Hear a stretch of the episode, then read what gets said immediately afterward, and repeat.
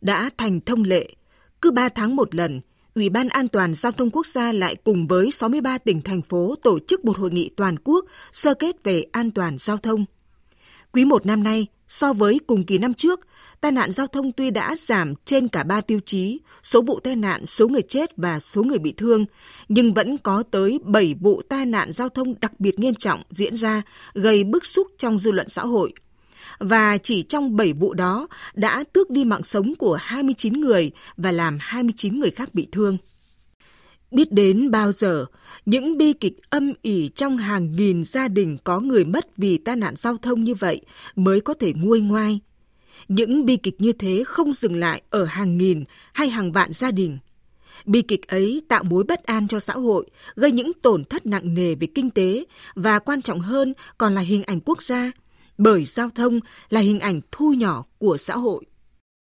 Bi kịch trong những vụ tai nạn giao thông kinh hoàng gần đây nằm ở chỗ, họ là những người tham gia giao thông đúng luật và tai họa vẫn rơi chúng xuống đầu họ. Những nguyên nhân tai nạn khô khốc vẫn cứ được đưa ra do lái xe uống rượu hoặc sử dụng ma túy. Đáng buồn là những vụ tai nạn giao thông kinh hoàng giờ đã không còn là chuyện hiếm và nhiều năm rồi qua rất nhiều hội nghị quốc gia về an toàn giao thông vẫn chưa có giải pháp thực sự hữu hiệu để những hậu quả đau lòng ấy không tiếp tục xảy ra. Sẽ vẫn còn những bi kịch như thế, chừng nào vẫn để những con nghiện ngồi sau vô lăng, khi phía trước, phía sau đều là sự sống.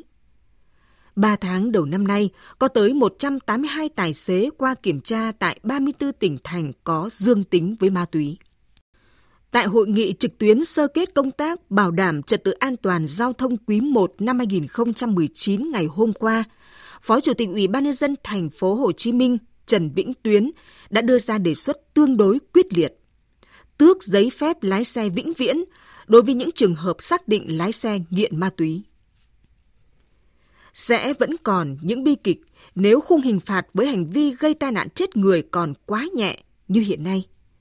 xe khách chạy quá tốc độ, xe container tải trọng lớn đi lẫn với xe thô sơ và khi tai nạn xảy ra, người lái xe dù có làm chết nhiều sinh mạng cũng chỉ bị phạt vài chục triệu đồng với vài năm tù rồi đâu lại vào đó.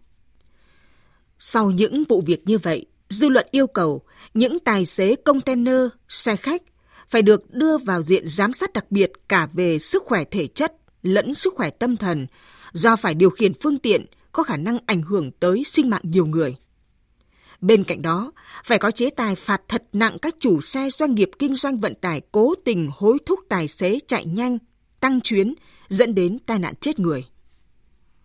Dù không đưa vào luật, phải làm sao để mỗi người khi tham gia giao thông phải hiểu được những bi kịch của những gia đình mất mát người thân như của chính gia đình mình. Thế nên, đằng sau những tiêu chí giảm là sự sáng suốt, là cái tâm cái tầm của người làm luật và của tình người trong bức tranh giao thông muôn màu muôn vẻ.